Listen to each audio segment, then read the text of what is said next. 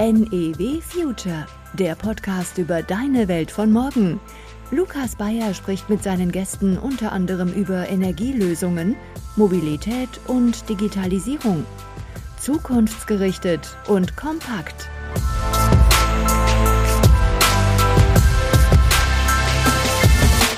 Man kann theoretisch auch zu viel begrünen. Also wir haben es immer mal wieder, dass Bäume sogar an der falschen Stelle stehen, weil da eigentlich die Luft, der Wind im Sommer durch muss. Dann sagen wir, sorry Leute, aber da können wir eben leider gerade keine Bäume pflanzen, woanders wären die besser. Die Immobilieneigentümer, gerade von großen Immobilien in den Innenstädten, werden sich ihrer Verantwortung auch zunehmend bewusst, dass sie mit ihrem Gebäude oder mit ihrer Immobilie tatsächlich die Gesundheit der Anwohner und Bewohner schädigen. Der eine oder andere, ich sag mal, macht vielleicht auch ein bisschen Greenwashing, der möchte einfach nur ein Zertifikat haben. Aber mit uns kann man da kein Greenwashing machen. Es muss natürlich auch wirklich gut sein.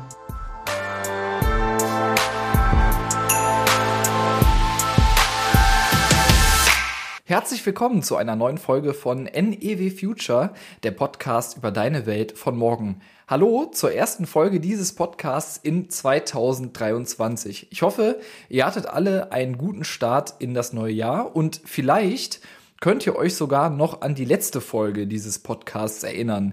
In der habe ich mit Najat Missaoud von Microsoft über das Thema Smart City gesprochen.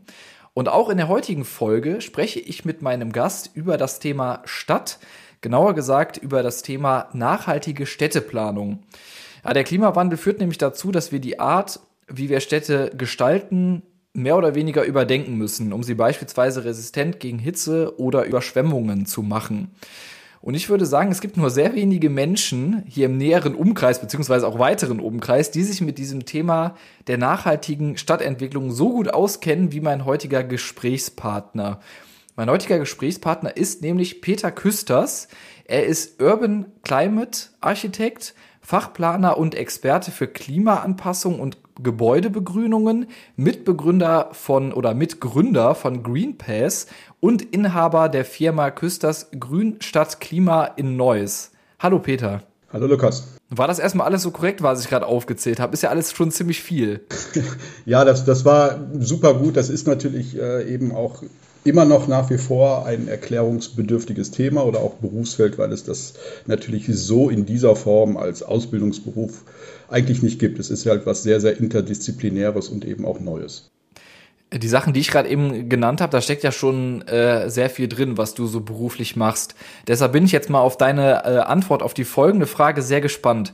Stell dir vor, du stehst vor einer Schulklasse, sagen wir mal in der achten Klasse. Wie erklärst du den Schülerinnen und Schülern, was du beruflich alles machst? Oh, das ist schon schwer genug, das Erwachsenen zu erklären. Ähm, ja, wie soll man das sagen? Also ich sorge dafür, dass der Klimawandel für die jetzt und auch in Zukunft in der Stadt lebenden Menschen äh, besser verkraftbar ist oder dass wir uns besser an den Klimawandel anpassen. Der Klimawandel ist ja schon da und er wird, egal was wir jetzt tun, auch wenn wir uns sehr anstrengen, einfach schlimmer werden. Und gerade in den Städten bekommen wir das auch sehr stark zu spüren, weil wir immer längere Hitzeperioden bekommen. Die Städte laden sich zunehmend mit Hitze auf im Sommer.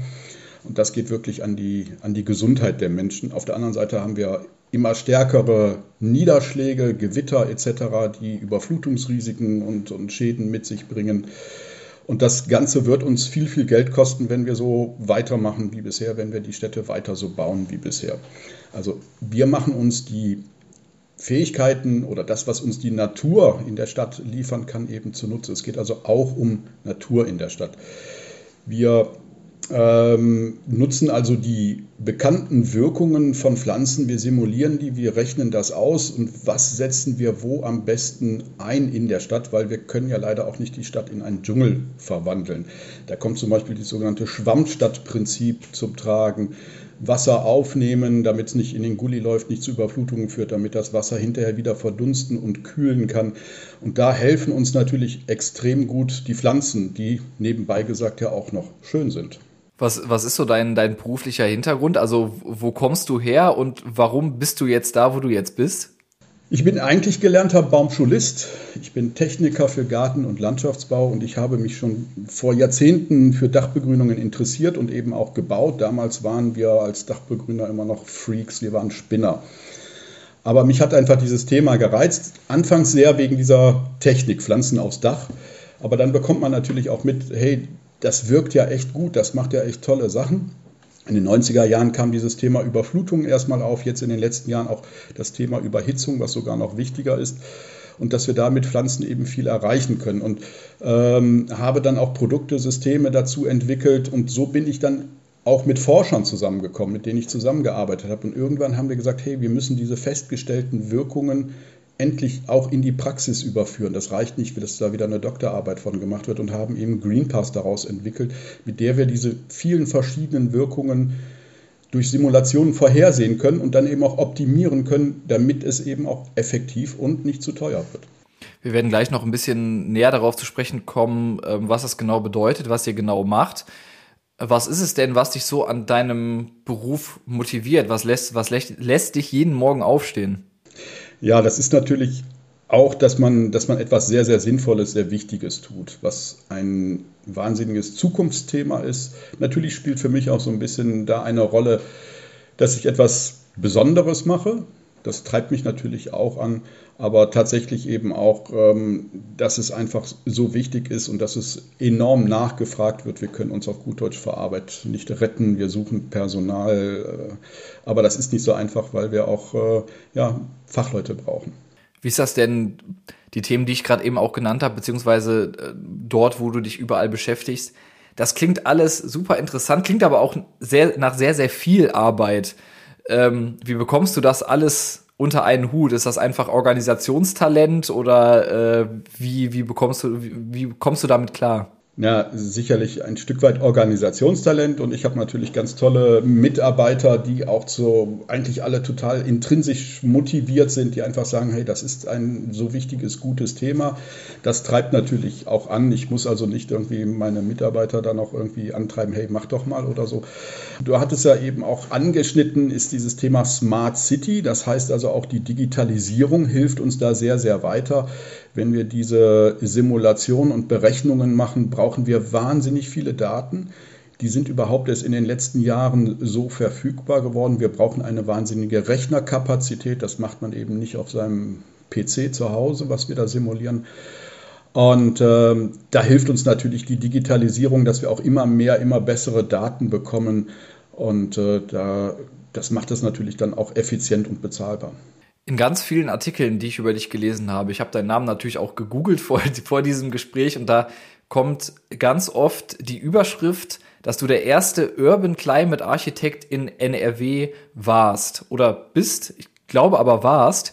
Ähm, was hat es denn damit eigentlich auf sich? Äh, ja, der Urban Climate Architect ist ein, ein Kunstwort weil es für dieses interdisziplinäre Thema, was wir bearbeiten, eben noch keine Berufsbezeichnung gibt.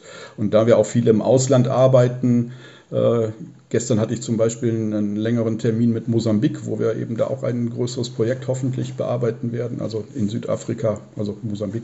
Ähm, deswegen auf Englisch. Aber ähm, ja, wie gesagt, es ist ein Querschnittsthema, welches Landschaftsarchitektur, Architektur, Stadtplanung und Mikroklima verbindet und zusammenführt. Und äh, da gab es eben keine Bezeichnung für. Gibt es denn da mittlerweile mehrere von in NRW oder in ganz Deutschland? Ja, jetzt müsste ich mal so ganz schnell gucken, wie viel. Ich sag mal so, in NRW sind wir so ungefähr acht Leute inzwischen. In Deutschland dürften wir so auf 20 kommen und insgesamt gibt es äh, so rund 60 Urban Climate Architects, die meisten davon natürlich in unserem Hauptsitz in Wien, die Mitarbeiter. Ähm, aber wir arbeiten eben auch mit sehr vielen Partnerbüros zusammen, also Landschaftsarchitekten, Stadtplaner, die sich von uns entsprechend ausbilden lassen und die sitzen auch im Ausland, äh, in, in England, in Frankreich, in Schweiz, Italien machen wir viel. Polen ist jetzt gerade dazugekommen, Tschechei, äh, die sind auch ganz gut. Also das wird ein riesengroßes Netzwerk hoffentlich irgendwann mal werden und dann auch ein Begriff, den man besser kennt.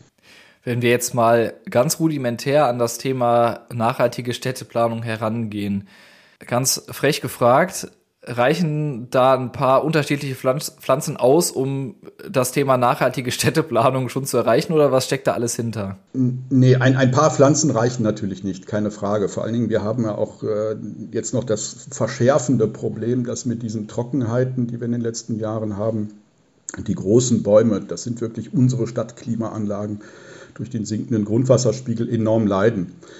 Ähm, das heißt, wir müssen viel dafür tun, dass die erstmal erhalten bleiben. Aber wir müssen natürlich auch mehr begrünen. Uns geht es allerdings auch darum, dass wir nicht pauschal jetzt sagt, naja, ich mache mal alle Dächer grün oder ich mache mal irgendwie alle möglichst viele Fassaden grün, sondern dass wir uns diesen Patientenstadt erstmal genau angucken oder wenn ein großes Bauvorhaben in der Stadt ist, dass wir uns die Mikroklimabedingungen angucken, dass wir uns angucken, was ergibt sich aus den Gebäuden für eine Veränderung und wo setzen wir was genau ein. Machen es da die Bäume, machen es da die Dachbegrünung, die Fassadenbegrünung, Versickerungsmulden.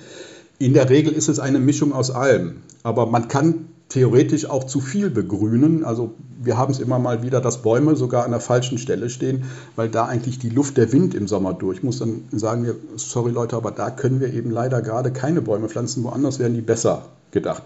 Das heißt, wir gucken, dass wir diese spezifischen Wirkungen spezifisch für das Bauvorhaben oder für das Stadtquartier dann eben genau einsetzen. Also der Patient bekommt die passende Medizin. Um das Ganze ein bisschen greifbarer zu machen, kannst du da ein, ein Projekt äh, von dir, von euch nennen, ähm, was, was man da als, als Beispiel anführen könnte, um das Ganze greifbarer zu machen? Ähm, ja gut, ich könnte ganz gut den neuen Bahnhof in Reit nennen. Da, sind wir, da bin ich mit meiner Firma Küsters Grünstadt Klima als Fachplaner beteiligt. Da sind wir nicht von Anfang an dabei gewesen. Es gab aber auch schon Planungen für einfache extensive Dachbegrünungen. Und ich konnte Gott sei Dank den Bauherrn, das ist die EWMG und auch die involvierten Architekten davon überzeugen, dass wir aus der einfachen extensiven Dachbegrünung sogenannte Retentionsdächer mit Biodiversitätsbausteinen bauen. Es spart unterm Strich sogar Geld, weil weniger Regenwasserrückhaltekanäle gebaut werden müssen, weil wir das Wasser auf dem Dach speichern. Das ermöglicht dann wiederum eine noch bessere Kühlung, das ermöglicht eine größere Biodiversität und es kostet weniger Geld. Nur man muss diese Dinge einfach kennen und man muss natürlich auch Bauherren haben, die dann ein bisschen über den Tellerrand hinausblicken können. Ähm, auch in Mönchengladbach, wir betreuen jetzt seit zwei Jahren das Monfort-Quartier. Äh, da gibt es ein großes Problem im Sommer, dass die Hallen viel zu heiß von innen werden, weil das ganz alte Gebäude sind, die eben kaum gedämmt sind. Und äh, das wird im Sommer 34, 35 Grad heiß. Und die Mitarbeiter, die da drin sind, sagen natürlich, hey, das geht nicht. Und die Firmen drohen auszuziehen etc. Und wir haben jetzt auf einem Teil der Fläche vor zwei Jahren extensive Dachbegrünungen angelegt und äh, messen seitdem die Temperaturen außen, innen und so weiter. Und äh, es stellt sich tatsächlich heraus, wir senken die Temperaturen im Vergleich zu den unbegrünten Dachteilen in der Halle um 7 Grad, in der Außenluft um 2 Grad zum Beispiel. Ähm, Problem ist leider, und das ist jetzt, da richte ich mich jetzt deutlich mal an die NEW, aber auch an die Stadt. Problem ist leider, dass es in Mönchengladbach keine Reduzierung der Abwassergebühren gibt, wie es das in vielen anderen Städten gibt. Würde es die geben, dann werden diese 18.000 Quadratmeter schnellstens begrünt werden, weil dann ist es auch für den Bauherrn finanziell tragbar.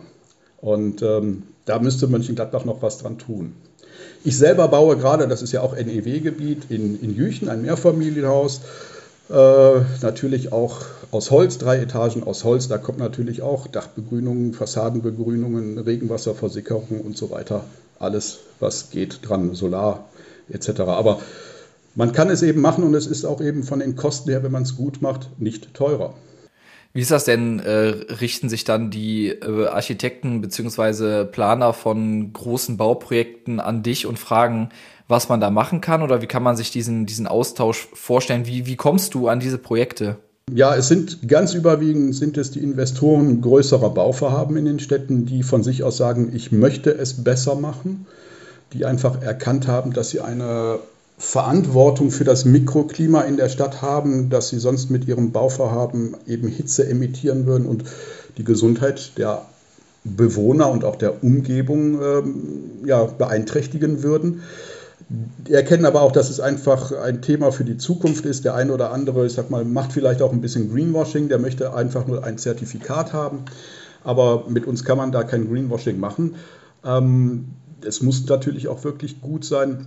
Aber wir haben auch viele Städte und Kommunen, die auf uns zukommen, die zum Beispiel äh, sagen, wir möchten ein entsprechendes Programm auflegen. Wie können wir das in unseren Förderungen gut verankern? Wie können wir das in unseren Bebauungsplänen gut verankern? Die Stadt Krefeld hat zum Beispiel jetzt vor einiger Zeit das Wiener Modell eingeführt was ich für sehr, sehr fortschrittlich halte. Da wird nicht gesagt, du musst jetzt dein Dach begrünen, du musst zwölf, zwölf Bäume pflanzen oder so, sondern sie sagen einfach, wir wollen wissen, welche Wirkung dieses Bauvorhaben auf das Mikroklima hat. Und da dürfen dann bestimmte Grenzwerte nicht überschritten werden, beziehungsweise es wird das vorherige, wir nennen das den Status quo, verglichen und das Neue darf nicht schlechter werden oder muss eben besser werden. Und das können wir dann eben entsprechend simulieren. Und dann bleibt es dem Bauherrn überlassen, wie er das macht. Ob der jetzt das, das Gebäude pink anstreicht oder ob der Bäume und Dachbegrünung, Fassadenbegrünung in der optimalen Dosierung einsetzt. Das Ergebnis, die Summe zählt dann hinterher. Merkst du, dass die Aufträge in der vergangenen Zeit mehr werden? Also merkt ihr, dass es ein Thema ist, was in den vergangenen Jahren extremen Zug bekommen hat und immer mehr wird? Ja, auf alle Fälle. Also das ist, äh, macht schon Spaß auf der einen Seite, dass es äh, wirklich äh, mittlerweile sehr, sehr stark ankommt, dass die Leute sich bewusster werden, wir müssen da was tun, wir können nicht so weiterarbeiten wie bisher. Wir haben wirklich sehr, sehr viel Arbeit. Das macht einen natürlich echt happy, weil wenn man sich schon seit Jahren, fast Jahrzehnten quasi mit diesem Thema beschäftigt, äh, dann hat man jetzt so das Gefühl, da platzt jetzt wirklich ein Knoten. Das macht Spaß. Wie, wie ist das in, in diesem Bereich, was, was Regularien angeht? Ich vergleiche das, beziehungsweise hatte in, in vielen Folgen äh, dieses Podcasts bereits das Thema ähm, Windräder etc. angesprochen, wo es extrem lange Genehmigungsverfahren gibt. Das Ganze soll jetzt ähm, im, im Zuge, Zuge der Energiewende weiter verschlankt werden. Es sollen Genehmigungsverfahren äh, schneller umgesetzt werden, dass ein Windrad schneller steht, als äh, quasi eine Umsetzung erst nach mehreren Jahren erfolgt. Wie ist das in diesem Bereich und könnte es nicht vielleicht sein, dass es auch bestimmte Regularien geben muss, was beispielsweise eine Dachbegrünung angeht, um wirklich diesen kompletten, diese komplette Transformation, den Change zu schaffen? Oder sagst du, die Regularien, die vorliegen, reichen eigentlich schon aus, um die Wende zu schaffen und Städte grüner zu machen? Der, große Vorteil ist natürlich der, bei uns, dass in aller Regel die Pflanzung eines Baumes oder eine Dachbegrünung, Fassadenbegrünung nicht genehmigt wird. Es gab früher schon mal so Fälle, wo man gesagt hat, eine Dachbegrünung passt nicht ins Ortsbild. Das gibt es quasi nicht mehr. Ähm, und es gibt auch inzwischen sehr viele Bebauungspläne, gerade in Neubaugebieten oder neuen Gewerbegebieten, die entsprechende Vorschriften, sei es für, für Dachbegrünung, Fassadenbegrünung oder Regenwassermanagement haben.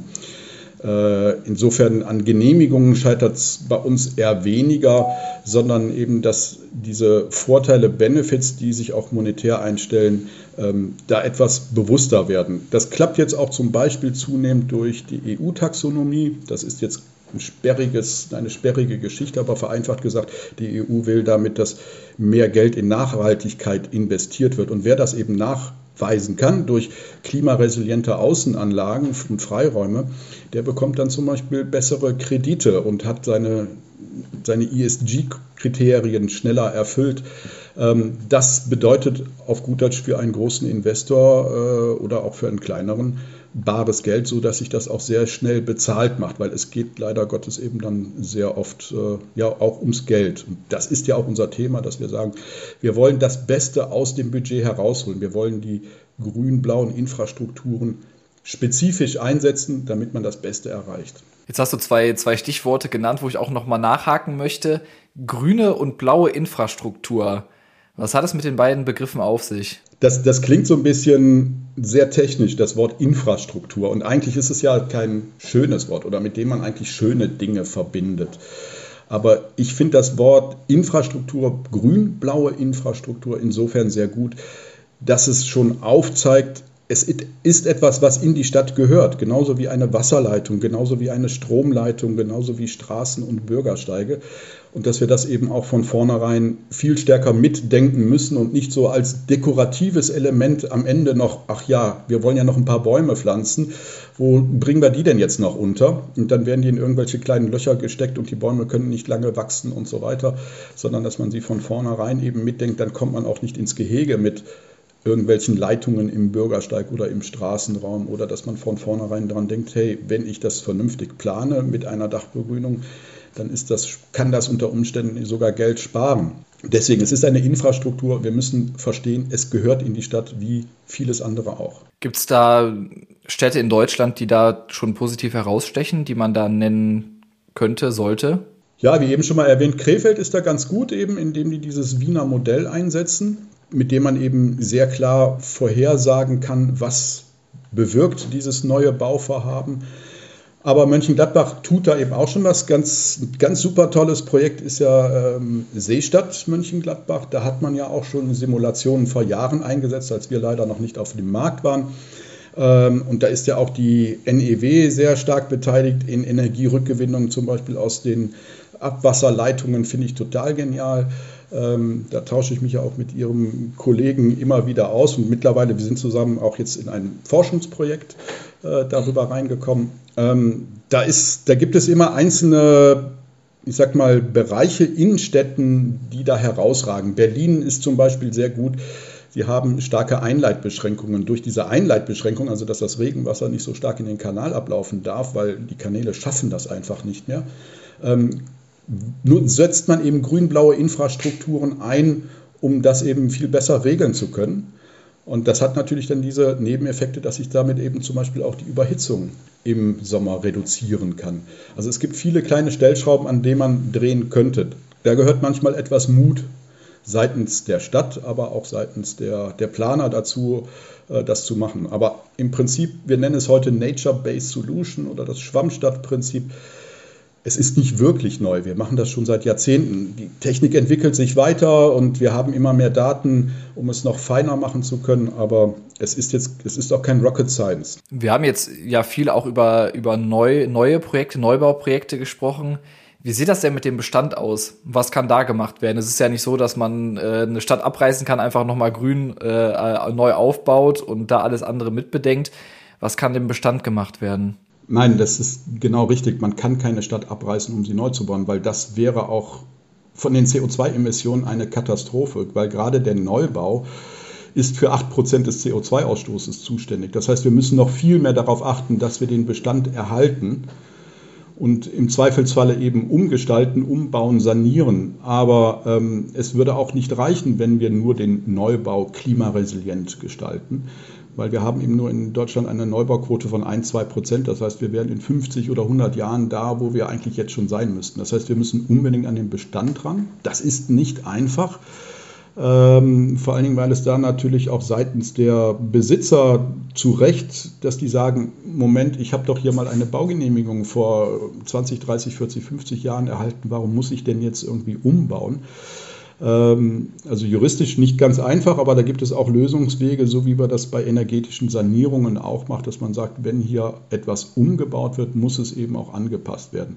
Ich denke, die es kommt ja auch schon, die Immobilieneigentümer, gerade von großen Immobilien in den Innenstädten, werden sich ihrer Verantwortung auch zunehmend bewusst, dass sie mit ihrem Gebäude oder mit ihrer Immobilie tatsächlich die Gesundheit der Anwohner und Bewohner schädigen und ähm, dass sie eben Hitze emittieren, so wie in den 70er Jahren Fabriken in der Stadt eben schlechte Luft emittiert haben und äh, wollen da eben auch etwas machen. Deswegen müssen wir in den Bestand rein. Technisch nicht ganz so einfach wie im Neubau, ganz klar. Also eine Dachbegrünung zum Beispiel auf einem Dach, welches da nicht für vorgesehen war, welches nicht die notwendigen Lastreserven hatte, wie am Montfort-Quartier, da hatten wir eine minimale Lastreserve. Wir haben es aber dann äh, mit, ich sage jetzt mal, gewissen Tricks hinbekommen, ähm, das eben dann auch doch umzusetzen. Ähm, da muss man also auch manchmal ein bisschen Mut haben, da muss man natürlich auch Experten haben und dann kriegt man auch Lösungen. Das heißt, da spielt Statik auch eine große Rolle in diesem Bereich. Bei den Dachbegrünungen ja. Selbst eine sehr, sehr leichte Dachbegrünung wiegt wassergesättigt 40, 45 Kilogramm. Und ein großes Hallendach, was eben statisch wenig belastbar ist, da wird es dann schon eben schwierig. Da nutzen wir dann solche Dinge wie, dass wir zum Beispiel die Schneelastreserve, die jedes Dach ja hat, äh, mit der Dachbegrünung nutzen, nur dann dürfte ja theoretisch kein Schnee mehr auf dem Dach landen. Ähm, da gibt es dann wiederum Möglichkeit, dass man sagt, ich habe Abwärme aus dem Gebäude, die nutze ich, um den Schnee im Winter wegzutauen. Das klingt jetzt absurd, aber das funktioniert wunderbar, weil wir eben tatsächlich nur noch so wenig Schnee haben bei uns, dass diese Schneelastreserve quasi nicht mehr ausgenutzt wird. Aber das sind eben genau diese kleinen Tricksereien, für die man auch einen Bauherr haben muss und auch einen Statiker, einen Architekt, der sagt, jo, das verstehe ich, das mache ich mit, das klingt alles plausibel. Ich würde jetzt gerne noch ein bisschen äh, allgemeiner nochmal auf das, auf das Thema blicken und es ist ja ein Thema, dass äh, Innenstädte beziehungsweise Zentren von Städten Probleme haben im Bereich Einzelhandel, ähm, Attraktivität, ähm, Läden ziehen aus den Innenstadtbereichen weg beziehungsweise machen komplett dicht. Würdest du sagen, dass dieses Prinzip einer nachhaltigen Städteplanung auch dazu führen könnte, dass es wieder mehr Leben in den Innenstädten und Zentren der Städte gibt? Ja, ganz klar es ist so, Mönchengladbach ist auch eben so eine Mittelstadt, also eigentlich schon eine Großstadt, aber ähm, ich komme aus Neuss, da haben wir das gleiche Problem. Die Leute wohnen ja zunehmend an, am Stadtrand. In der Stadt kann sich ja ein Normaleinkommender oder Familie kaum noch etwas leisten. Äh, man ist gezwungen, an den Stadtrand zu ziehen, wo es billiger ist. Und natürlich kaufen die Leute dann auch dort ein oder fahren in die große Shopping Mall. Internet hat natürlich da auch einen sehr, sehr großen Einfluss, dass die Leute weniger gezielt in die Stadt kommen. Die Leute gehen zum gezielten Shopping in die Großstädte nach Köln und nach Düsseldorf und die kleineren Städte leiden dann darunter. Ich denke, wir müssen aber Städte auch anders definieren, indem wir eine neue Aufenthaltsqualität in den Städten schaffen. Dass Städte nicht nur rein zum Shopping, rein raus, schnell was kaufen, sondern auch die Leute dazu animieren, sich in der Stadt mehr aufzuhalten immer wieder, wenn irgendwo Straßen gesperrt werden zu Fußgängerzonen, gibt es natürlich am Anfang ein riesiges Gestöhne. Das geht nicht und wir wollen mit dem Auto vor der Tür parken, vor dem Geschäft parken, all diese Diskussionen, auch hier in Neuss. Aber in fast allen Fällen in den Städten, wo es gemacht wurde, sagt der Einzelhandel, boah, super, es läuft wieder. Das ist einfach, weil sich die Leute in der Stadt wieder auf, aufhalten wollen. Ähm, da kann natürlich Grün sehr, sehr viel, und das ist auch nachgewiesen, sehr viel zu beitragen, auf eine sehr, sehr günstige Art und Weise, dass eben auch die Leute sich in der Stadt wieder wohler fühlen, indem wir Aufenthaltsräume, Treffpunkte schaffen im Freien, indem man auch mal, ich sag mal, sein Glas Wasser oder seinen Kaffee nicht unbedingt am Kaffeetisch, sondern eben unter den Bäumen auf der öffentlichen Bank auch in der Stadt genießen kann, dass sich die Leute dort wieder treffen. Das ist natürlich ein riesengroßes Getriebe mit vielen kleinen Zahnrädchen, an denen wir drehen müssen, aber grün ist dafür ganz wichtig. Wie sieht denn für dich die ideale Stadt der Zukunft aus, wenn du dir was wünschen könntest, eine, eine kleine Utopie aufzeigen könntest, wie äh, ist für dich der absolute Traumzustand einer Stadt? Oje, schwer zu sagen. Also ich sag mal doch weitestgehend autofrei ich finde, wir müssen natürlich da ganz stark den öffentlichen Personennahverkehr ausbauen. Vielleicht bekommen wir auch in Zukunft eben mehr diese, ich sag mal, kleinen Shuttle-Services, die die Leute spontaner, schneller, gezielter in die Stadt hineinbringen können. Das geht natürlich auch erst, wenn es viele Leute nutzen würden und vom Auto wegkommen wir müssen die Stadt Fußgänger fahrradfreundlicher machen. Oder die, in Neuss ist es jetzt so, dass die Straßenbahn vom Bahnhof äh, bis zur Stadthalle kostenlos nutzbar ist. Also damit die Stadt wieder attraktiver machen. Aber ich denke wirklich, da werde ich viel Unkenrufe hören, Autos aus den Städten raus. Äh, wir müssen aber auch die, die Städte als monofunktionale Einheit äh, auflösen. Wir müssen mehr wieder Wohnen, mehr wieder Kleingewerbe in die Stadt reinholen, was wir heute in den Stadtvierteln noch sehen, aber in den Innenstädten quasi gar nicht mehr sehen. Ähm, die Kinos sterben auch aus etc. Das müssen wir wieder zurückholen, mehr soziales Leben, mehr gemischtes Leben in die Städte reinholen. Ähm, auch die sozialen Strukturen. Wir haben in den Innenstädten oft eine sogenannte Gentrifizierung, das heißt, nur noch Wohlhabendere können sich das Wohnen in der Stadt leisten. Da müssen also auch die Städte diesen, ja, ich sag mal, Spekulationsgewinnen durch Boden etc. auch etwas entgegenwirken, einen höheren Sozial- oder sozialen Wohnanteil oder, wie sagt man auch, bezahlbaren Wohnungen eben auch von den Investoren sich garantieren lassen. Und das geht. Die Städte müssen da nur auch wieder mutiger sein. Dann geht das. Und ich glaube auch das Thema gerade grüne Infrastruktur wird das Ganze auch noch ein bisschen lebenswerter machen, wenn man nicht, äh, um ein bisschen grün zu sehen, äh, sehr weit aus der Stadt rausfahren muss. Das kommt ja auch noch hinzu, was, was dazu seinen, seinen Beitrag ähm, leisten würde. Aber wir sind gespannt. Wir schauen mal die nächsten Jahre, wie es sich entwickeln wird. Ähm, es ist ja aktuell, wie ich eben schon angesprochen habe, ein großes Thema, dass äh, die Innenstädte eher äh, da, damit kämpfen, aktuell zu überleben, wobei es ja auch in Deutschland da ein paar Beispiele gibt, wie es auch anders funktionieren kann.